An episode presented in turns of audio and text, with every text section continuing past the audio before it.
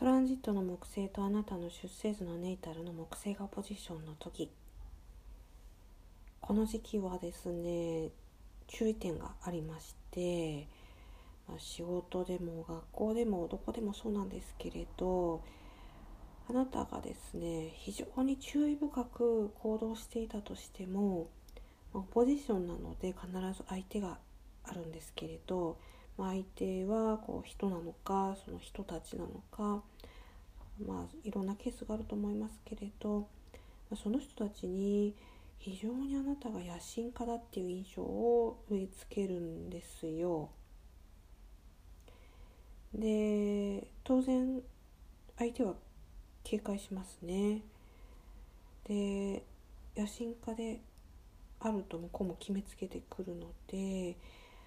あなたはですねそれをこう払拭するような行動をしないといけなくて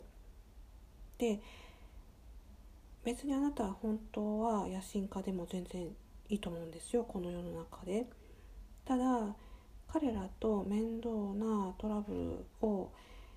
引き起こしたくないんであれば全くそういったこうポジションは狙っていないとか、まあ、あるいは学校だったら、ま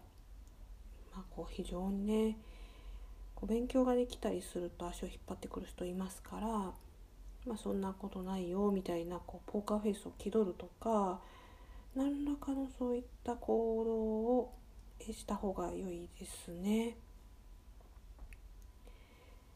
本当にねこのポジションっていうのはこう相手からなんかこうちゃちゃが入るみたいなことが多いのでそれでつまらないトラブルになるぐらいだったらもうこうそんなことないよみたいなこう風を装っておくっていうのも、まあ、人間としては必要な行動だと思います。でもちろん私自身もどっちかっていうと素直なね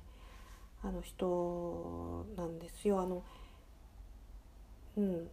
出生図に逆光天体も一つもないですし、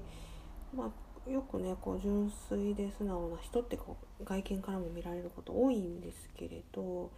やっぱりそれだけではね生き残っていけないかなっていうのはすごく感じていますので